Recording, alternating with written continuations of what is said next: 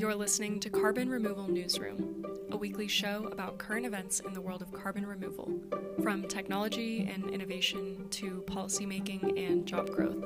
Brought to you by Nori, the carbon removal marketplace.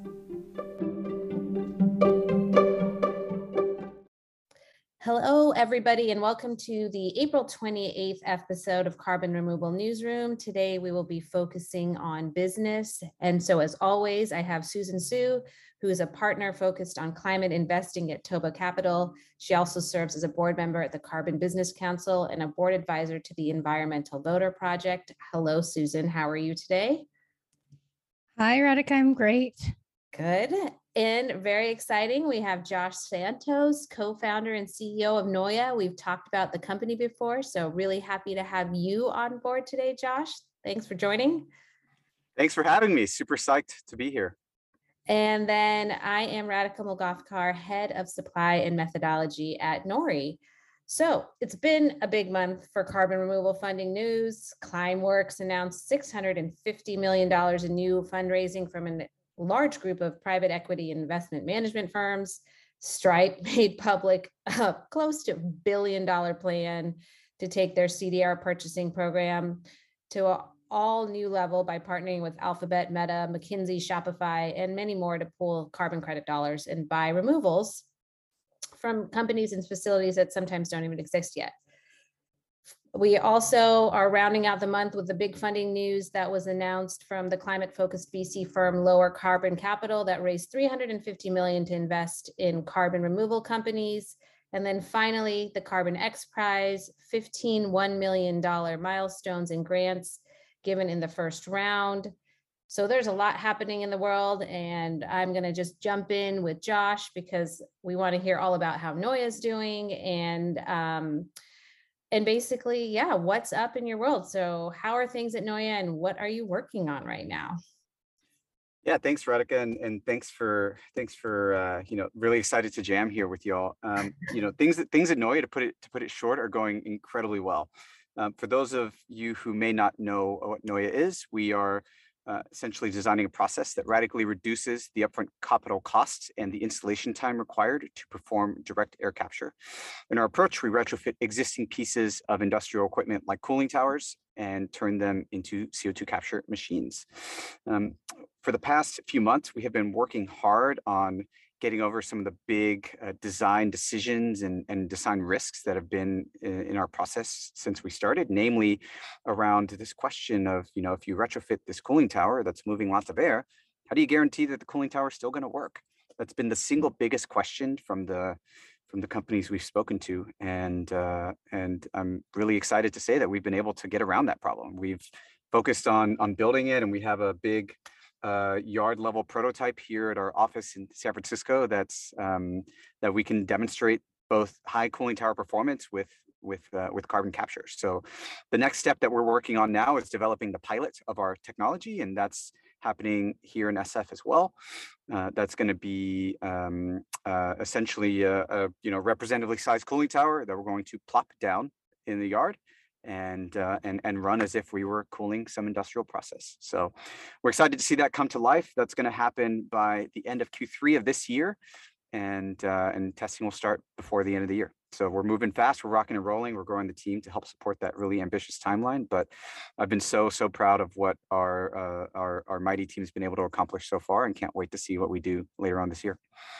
Wow, yeah, that's amazing. Um, so I'm kind of curious is the question that you're getting from people the question you expected was the cooling tower the thing you thought would be the limiting step when you launched the company? A hundred percent yeah. If you look at what these cooling towers are doing and why they are available in such high numbers right the us is home to 2 million of them and so we must have bought a lot of them because they do something really well. Well it turns out the thing they do really well is keep something cool and that something is usually an incredibly important aspect of some company's operation, mm-hmm. be it the piece of equipment that pasteurizes milk for dairy creamers and dairy farmers, like our first build was at, or some uh, central component of an HVAC system for a bunch of people living or working inside of a building, or on an industrial scale, the thing that is providing electricity as you burn trash to prevent methane from getting into the atmosphere and create electricity from that. Whatever the thing is that you're trying to keep cool, the cooling tower is incredibly important to ensuring you can actually do that. So you can imagine that if the cooling tower is damaged or somehow compromised, the main thing that the people are using it for is also compromised. So we expected a lot of pushback and questions around it.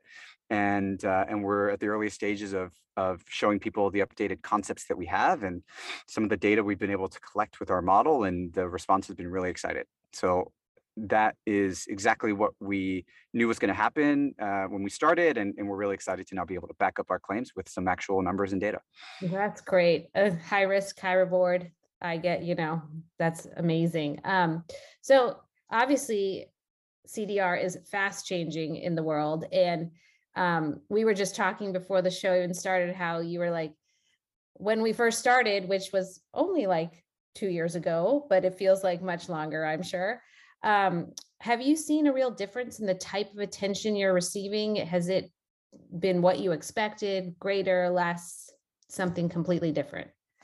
Yeah, I I um, definitely uh, it's been it's been greater and um, and I think that's great because uh, when we started, our our business plan was actually to uh, capture CO2 from the air and sell it to people that were going to use it people like small businesses mm-hmm. in in in food and beverage right every bar you've ever been to or restaurant you've ever been to has a tiny tank of co2 sitting behind it and so we thought well nobody's really paying for carbon uh it wasn't even, we didn't even call it carbon removal at that time you know two years ago right like uh it was like we nobody's paying us to pull co2 out of the air yet and so let's do this other thing that can make us money now so that when there becomes a market for that, we can we can switch and do that.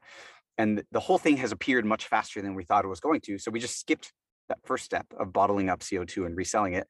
And we just are now focused solely on removing carbon and uh, and have been gaining a lot of attention through that. I think there's, you know, all of the public stuff that people uh, people have seen and, and that you mentioned at the beginning, right? Some of the frontier climate and the Shopify and all these things that people know.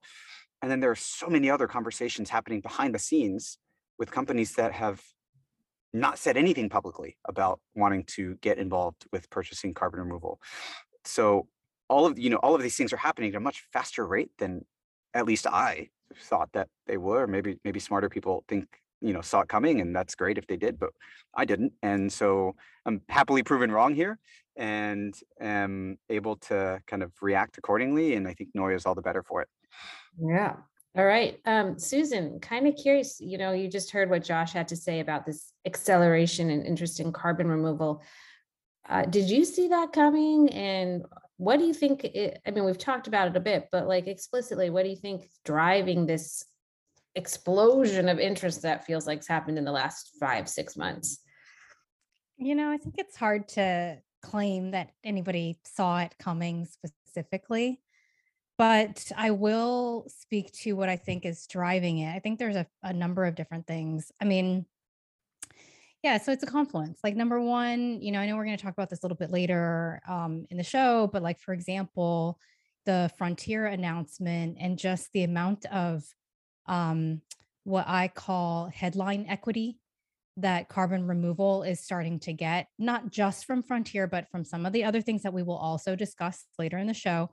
Um, creates a uh, a sense of kind of irrational omnipresence like this is becoming a thing with a capital T which mobilizes a lot of resources both on the supply side so like amazing entrepreneurs like Josh putting down whatever they were doing before and applying themselves here um, but also capital and so, you know, I think a billion dollars via Frontier, the advanced commit, that's like a really big deal, but it's also all of the um, investment capital that's coming in.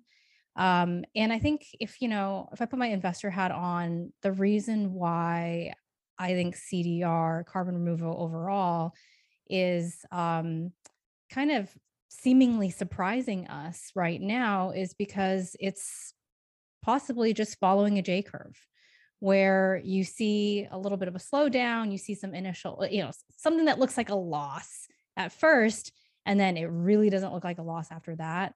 Um, we have to remember that a lot of carbon removal, not all of it, there's always like nature based as well, but like on the non nature based side, it's so technology driven.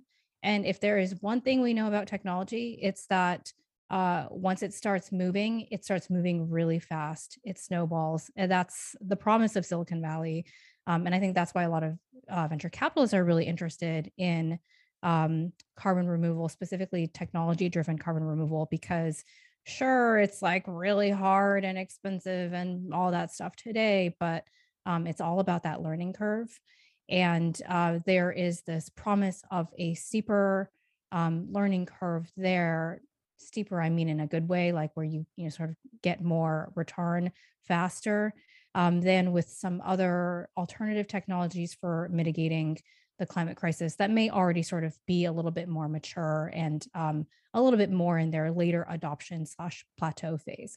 So I think all of that has come together and uh, created this um, just uh, I'll say it again, but it really feels like it's a snowball effect and things are really starting to take off for carbon removal, which I think is really, really exciting. Now it's still early. There will still definitely be some troughs up, up ahead, but I have no doubt that that will also be followed by just as a you know J curve demonstrates to us, will no doubt be followed by um, more peaks.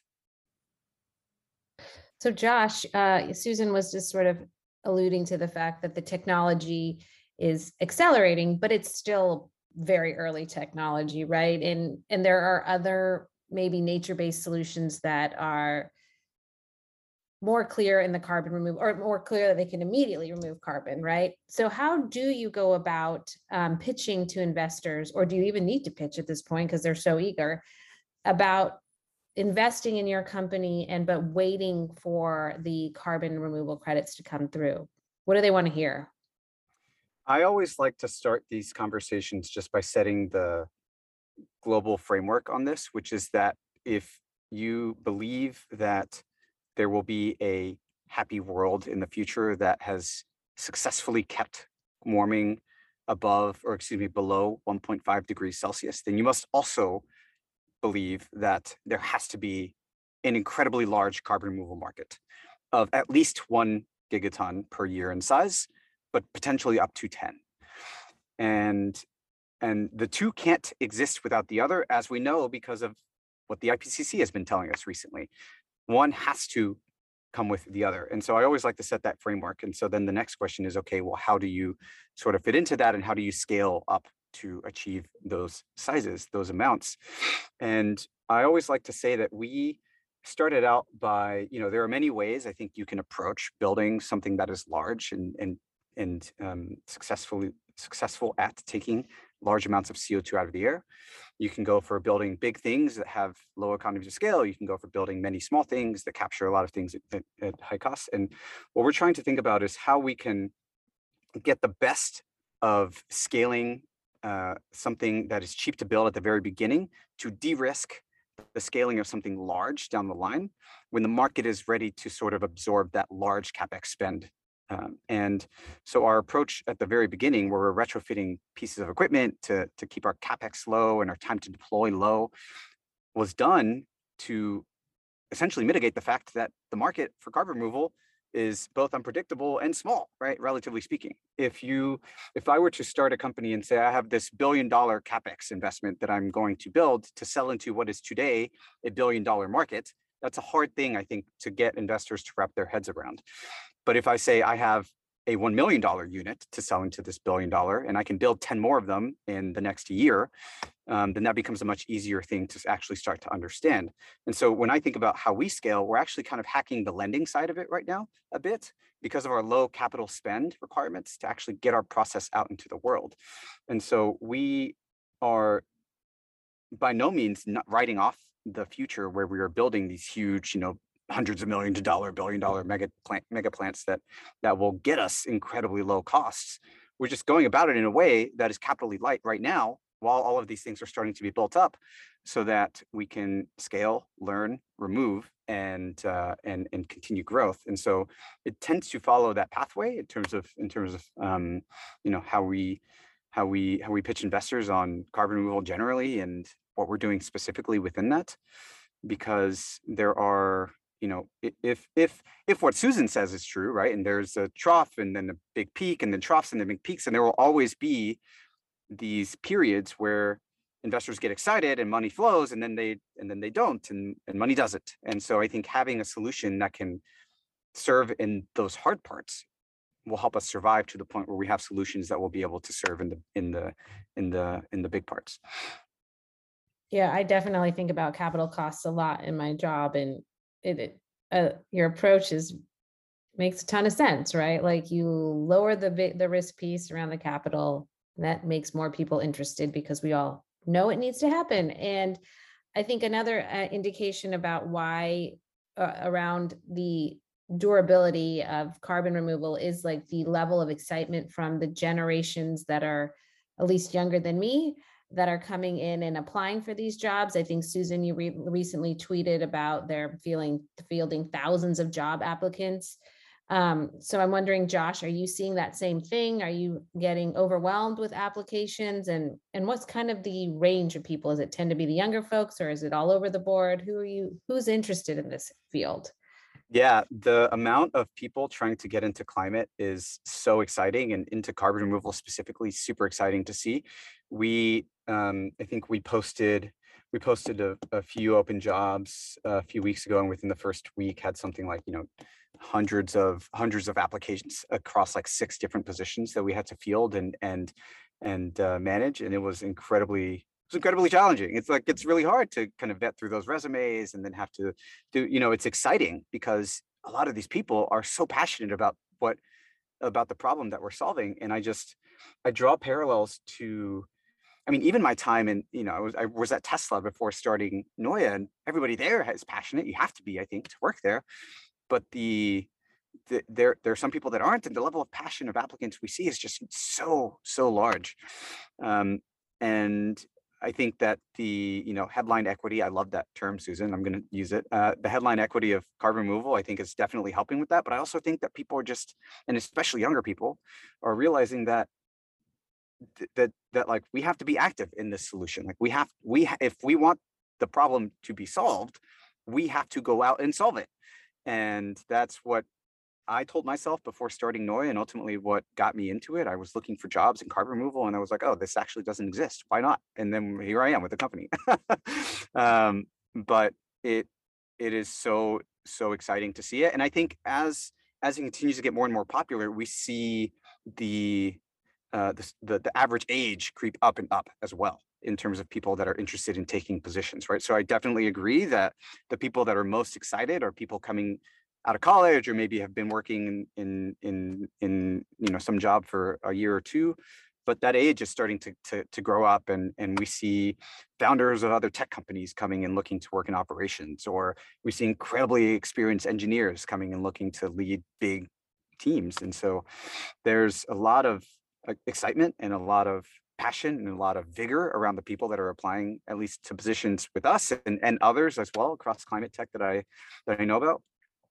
And it is inspirational for me to see. Um, I had somebody on my team tell me that they get a lot of pride and love telling other people about what they do here at Noya when they're at cocktail parties or whatever.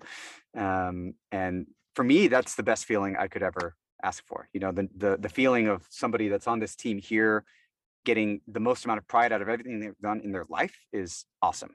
And so I think that climate specifically has that unique impact. And because of it, people people want to work in it. Yeah, I feel pretty fortunate that I got a job, honestly. So thank you, Nori, for hiring me. Um, but now I'm going to pivot a little bit, but Susan already touched on it, but about Frontier and that huge announcement. Um, so Susan, I I want to hear kind of get more of your opinion on what did you think of that frontier announcement? I mean, a billion dollars is a lot. And how do you feel that? How big of a step is it really towards scaling CDR? Yeah, I mean, I think this actually uh, ties right into what Josh was saying about the the flood of talent um look a billion dollars is a lot and it kind of isn't i don't know it buys you a lot less these days maybe we're all just like numb to the billions now but from the standpoint of impressions value I always think like, okay, if you're a brand marketer, we always, let me just give me a moment to take you on a different path. But um, you know, big brands like Coca-Cola, Capital One, whoever, they're they're paying money to advertise on Facebook. They're losing money on all of the advertising platforms. They don't care about getting a click through or ROI or any of that stuff. All they care about is just getting their name, um, getting those words, you know, C O C A, C O L A, like getting that in front of your eyes a few more times because they realize how valuable simply a brand impression is um, in our world. And I think this is an incredible amount of free brand value, impressions value that's coming into CDR. And a lot of that is what's driving um, you know, this flood of interest that we're seeing. There's also it, it's not just the volume, right? There's also a sense of prestige. If you look at Frontier, the companies that are associated with it are companies that have been building their own brand equity across um, decades, actually. Stripe is one of the uh, coolest companies in tech. And some people think that it's because of the climate commitments, but I would actually say it's because it solves a huge problem. And Patrick and John Collison are just awesome entrepreneurs that um, have been really smart about a lot of things before they turned their attention to climate change. They're lending their brand, all of those companies that are part of the announcement are lending their brand value to um, what could otherwise have been a you know quite nerdy niche uh, corner of the climate mitigation space and and making it this thing that like wait eight months ago nobody even knew what this was. Eight months ago nobody could understand josh when he was trying to explain how noya was going to work and scale up.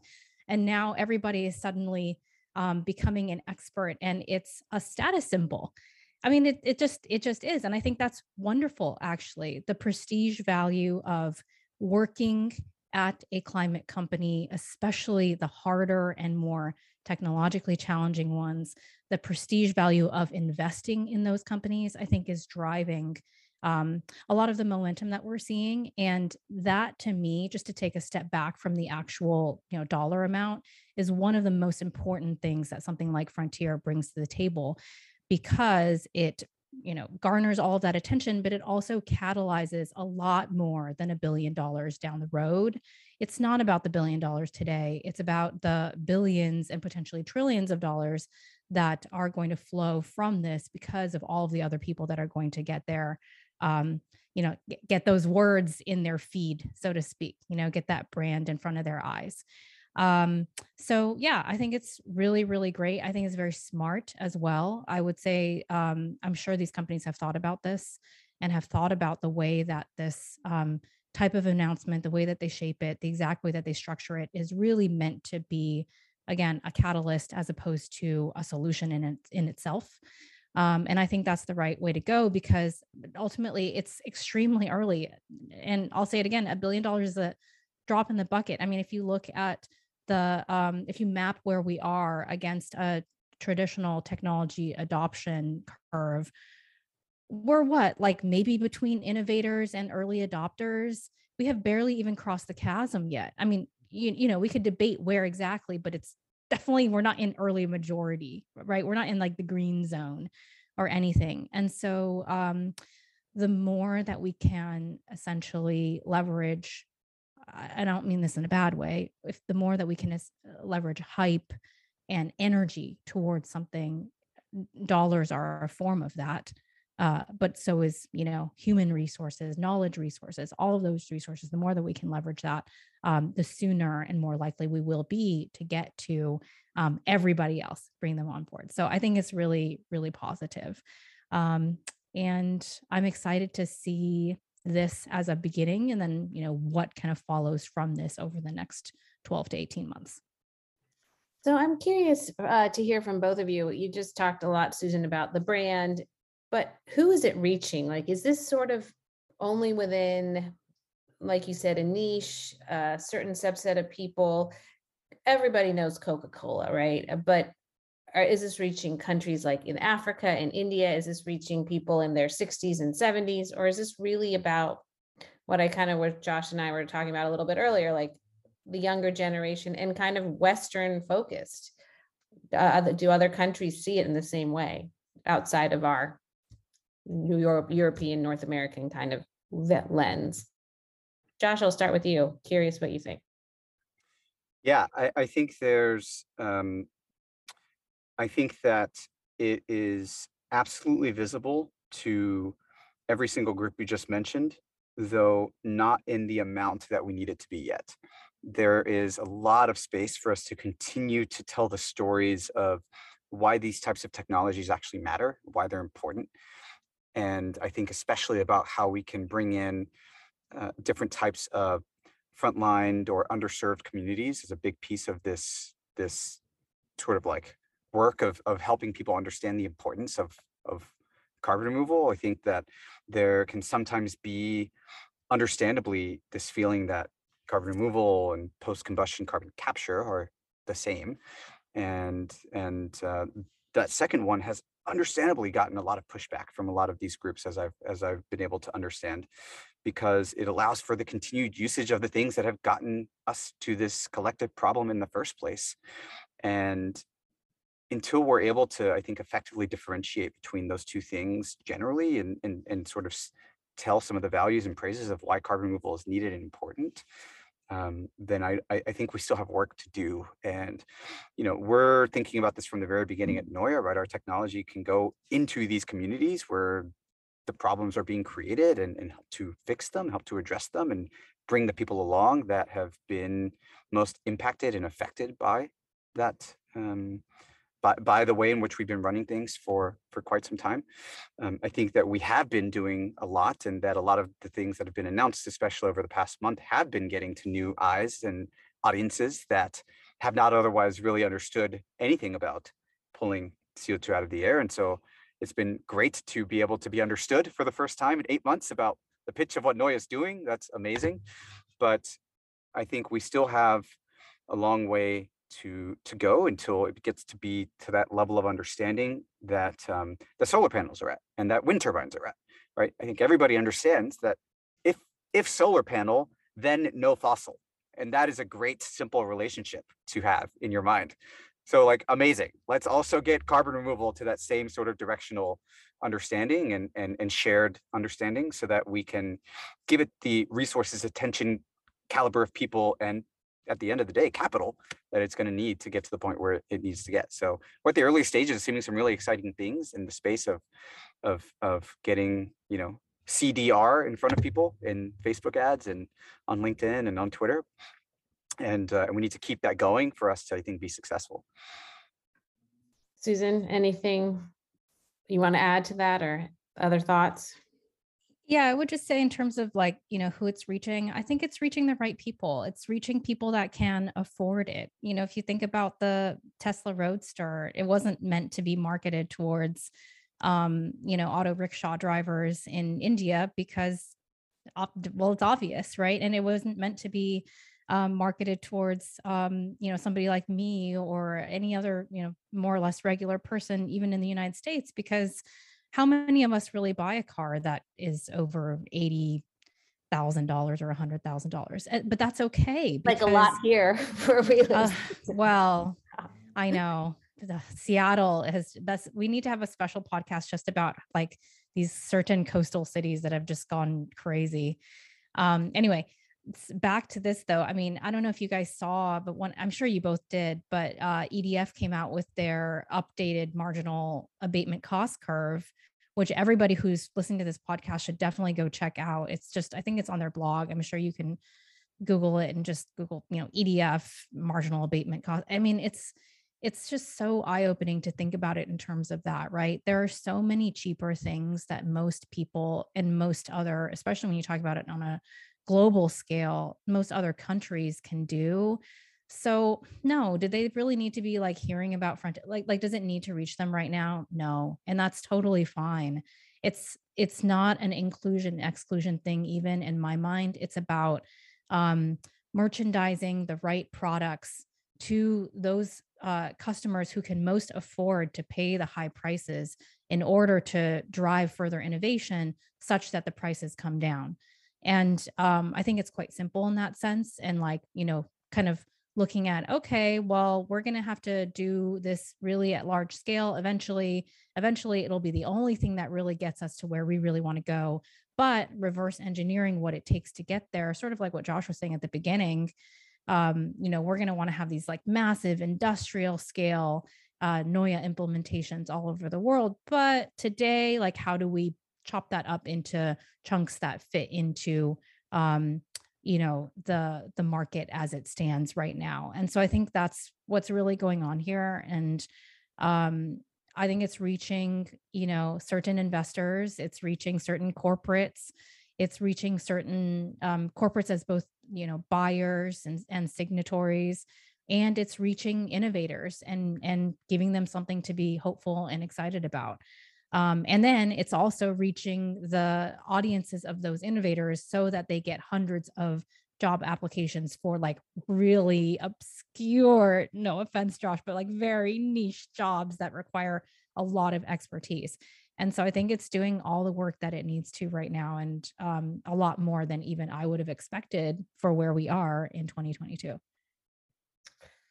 Cool. Well, um, I want to pivot a little bit because uh, right, we are talking about supply as if it is the, our carbon credits as if there's so much, but really there's very, very little of these high quality carbon removal credits.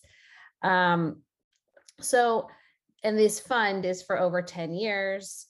And my question really to both of you is, can supply catch up to the demand? I mean, Josh, I'll start with you and now Susan, I'll pivot to you too, but you know, you were even alluding to conversations with companies that are not even public about it. So will supply catch up to demand in even the over the 10 year horizon? Or are you know what do you see the curve looking like um, for that? Supplies is going to catch up.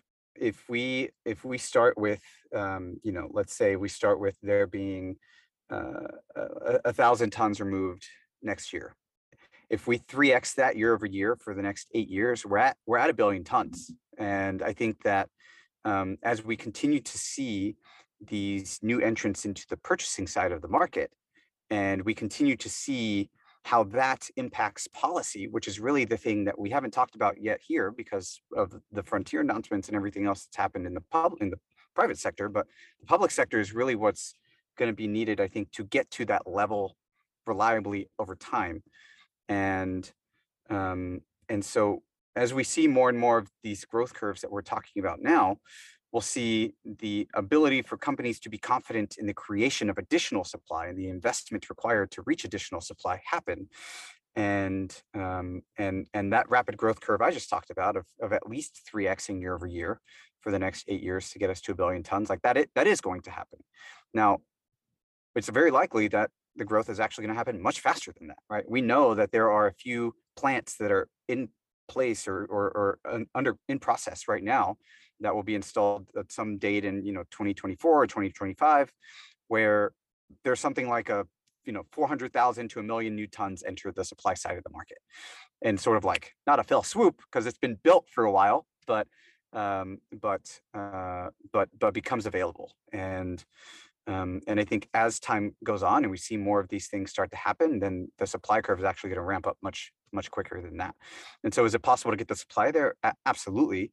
And the new entrants that are coming into the market due to a lot of the the the names that are sort of at the leading edge of the spear here with the frontier announcement and and other big announcements that we talked about already those will drive the demand that's going to be needed to incentivize the supply and the supply that's going to be needed to meet that and all of that's going to push forward the policy that's going to be mm. needed to to make that more longstanding in perpetuity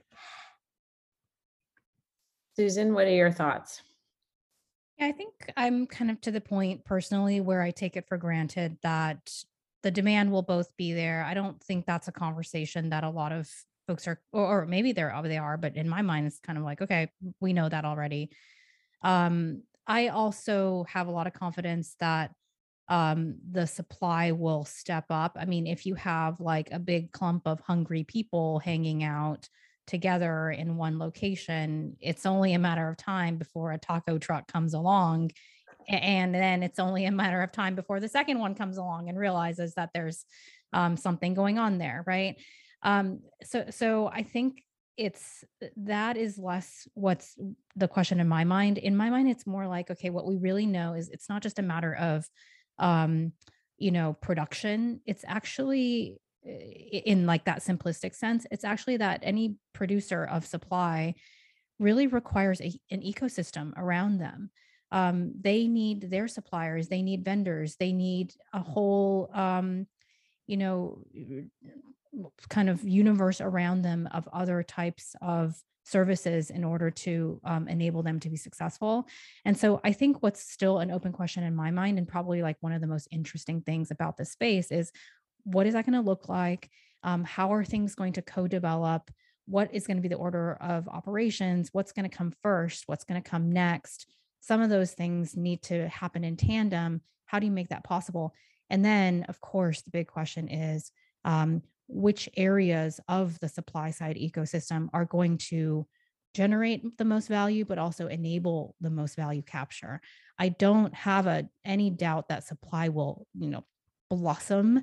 It's just a matter of like you know what comes first and are you because i was thinking about this a lot um, as i was you know just preparing for today i was thinking a lot about um, the way that hydraulic fracking became um, such a big thing in in the 2000s here in the us and how we had folks like george mitchell who's like considered he didn't invent it but he was really the first guy to commercialize it like the father of of um, modern hydraulic fracking.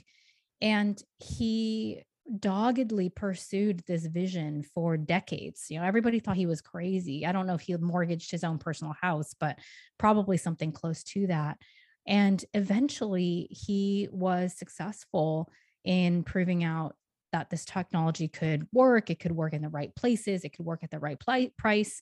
And he made a bunch of money doing it. He made a few billion dollars, which is a really eh, large sum. But but if you look around the ecosystem, there are others, for example, Harold Hamm, who uh, further commercialized that same technology, who made five times how much George Mitchell ultimately made with his business. He's got like a $19 billion empire today. And interestingly, he's just made a big commitment to um, invest a quarter of a billion dollars into carbon capture and removal. So, so that's just like a whole separate story. That's really awesome. But if you look at those two um, entrepreneurs and you think about like, okay, you know, both did really well, right? Anybody here, any of us would be so grateful to um, have been a part of either of those stories if we were like really into um, oil and gas and just thinking about it from a technology adoption standpoint. But um, as an investor, would you rather have backed Mitchell and and had a slice of that three billion outcome, or Hamm and had a slice of that 19 billion outcome. And so I think that's actually the question that's more on my mind, less so like, oh, well, is there going to be, uh, there will be supply, people will come. Uh, it's just a matter of, um, are you as a founder in the right spot? And are you as an investor backing the right founder? Interesting, Susan. I, uh, that's a take I haven't really thought about a ton. The dreaded supply chain from the supplier perspective. Um, it's going to be really very interesting to see how the next few years play out for sure. Um, but speaking of that, I want to end on a little bit the another piece of news, which is Climeworks raised $650 million, which is probably the most ever for a single CDR company. And so you were talking about on a recent show, um, Susan, how traditional lenders would have to get involved to scale CDR. Is this like the level you are thinking of, or are you thinking bigger? And what do you think of the structure and size of the deal generally? So I don't um, I'm not privy to the all of the inner details of the deal, but I do believe that the 650 million was um, all or mostly equity uh, as opposed to debt, which is actually really crazy because I, I saw that number initially. I was like, oh, okay, that's like a hundred million of equity and then the rest must be debt or something, right? It must be because it's so much money. And um, I actually think that it's all equity. Like it's it's it's hard to know what the docs say, but that's what it, it seems to be implied. Um, and so I think that's again, it's going to be, it gives a lot of confidence to lenders uh, because it's anchored with this, you know, with really large late stage um, private equity. And um, I think that it's go- we're going to start seeing infrastructure players getting involved. Climeworks is um, the perfect company for that type of capital provider. And I'll say, actually, I want to just highlight something that Josh brought up earlier, which is, um, you know, breaking down these big projects into something very modular that doesn't require as high of capex, that doesn't require as much capital risk. I think that's really smart. I also think that not every company has to be Noya. Also, not every company has to be Climeworks. It's actually, I think there's going to be a really rich ecosystem where um, there are going to be companies that are super modular and slot in and uh, from a capital perspective, right? Like Noya, that's able to like make all of these steps with relatively very low infusions of capital, which I think is really great. But if you think about it from a like on the buy side um, of of that equity or on the you know debt provider side, there are folks that maybe can't invest in a Noya right now because they want to put 650 million to work. GIC is not going to invest in Noya, not because Josh isn't amazing and his company isn't amazing, but because they have so much money that they need to put to work. So actually, I think there's kind of like a flavor for everybody um, which is what's really cool about how rich carbon removal is starting to become that there are climeworks coexisting alongside earlier stage startups. And what i would just say for founders is really be thinking about how you want to merchandise yourself in that um, in that landscape because there's a buyer out there or buyer slash lender out there for you. Um, but it's really just about um, you know kind of putting yourself at the right spot on the shelf and I think that Climeworks, you know, they're quite unparalleled. Like there aren't a lot of other companies at their current scale and readiness. And so they're going to be a really good fit for um, a certain type of debt soon. But I don't think that that's going to be super common for a lot of other companies for a while. But um, you know, let's let's put a pin in that and check back in five years or maybe even three years. Who knows? Yeah, I hope it's three years. Um, so Josh, I want to end with you and just to ask you, are there any other takeaways you've you have from this funding craziness as a founder, you know, as a recipient? Anything else we should be thinking about or the car our, our audience should be thinking about? I mean, we've we've touched on we've touched on the surge in demand. We've touched on how supply is going to get there. We've talked about some of the pieces of the supply chain and how those are going to be really fun to watch evolve from the outside and from the inside, depending on depending on what you're up to these days. And I think the only thing I really want to end it with is that if um, if you're listening to this and haven't yet thought that your skills may be some way applicable to working on climate generally or in carbon removal specifically, then I I would behoove that you uh, that you reconsider this because there's so many ways for people to get involved with climate and carbon removal that uh, that everybody is going to be able to contribute in some way, and so um, that's I think my big takeaway for folks here is that this market's not going anywhere. If anything, it's just going to continue growing, and uh, and so it's a great time to get in early to the industry and watch it be built. There aren't many other examples that are, uh, you know, that that I can think of where you're truly watching a new industry be built from the inside. There are many of examples of watching new companies within existing industries be built, and that's great and super exciting. But we there are so many fundamental questions left to answer about how this industry will exist in the future at its huge scale that it's really worth getting into it and getting in the trenches instead of kind of sitting on the sidelines and waiting to see how it goes. Um, it's a ton of fun. It's a lot of hard work and it's some of the most fulfilling things that I think anybody could be doing. So I think uh, if you're listening and, and are not yet in the space, get in. And uh, one of the things I always try to help folks with is if we can't find a good fit with what we need now in Noya, then I'm always looking to help people however I can find a good fit for them in whatever way that means. So um, you can get in touch with me directly if you want to learn more about that. But uh, get into it, man. There's so much stuff going on that it's just, it's just too much too much to wait even one more day before getting in the middle of. Oh, I love your enthusiasm, Josh. I often tell people that I work with and around like we're building something and we have no model for it. We're really just like creating it. And it's so fun and interesting to be solving problems like this on a daily basis. Um, and thank you for joining. So I always, we always end with a bit of good news. Josh almost did it for us, or he did do it for us. That was such a nice positive thing. But I'm going to add one little thing. Uh, Susan knows this well. Last week, Joe Biden was in our neck of the woods for Earth Day. It was great to have the president here. Also, a little distressing because traffic was terrible and I got caught in it uh, more than once.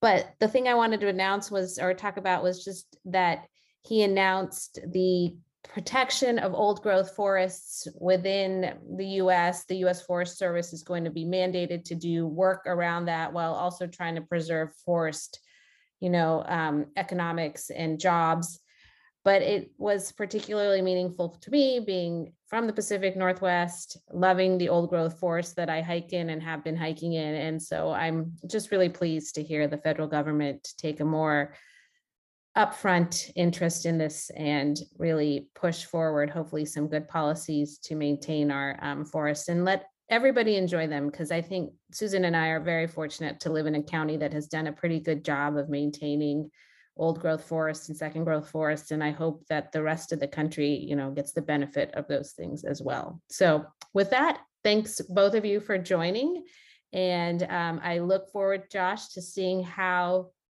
the company grows and keeping in touch. And susan i will see you in about a month. So thank you both. Thanks radhika. Thanks guys.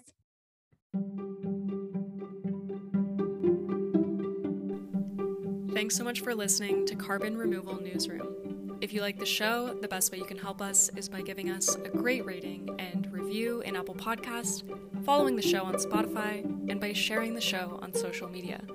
Tell your friends and help us spread the word about what's happening in the world of carbon removal.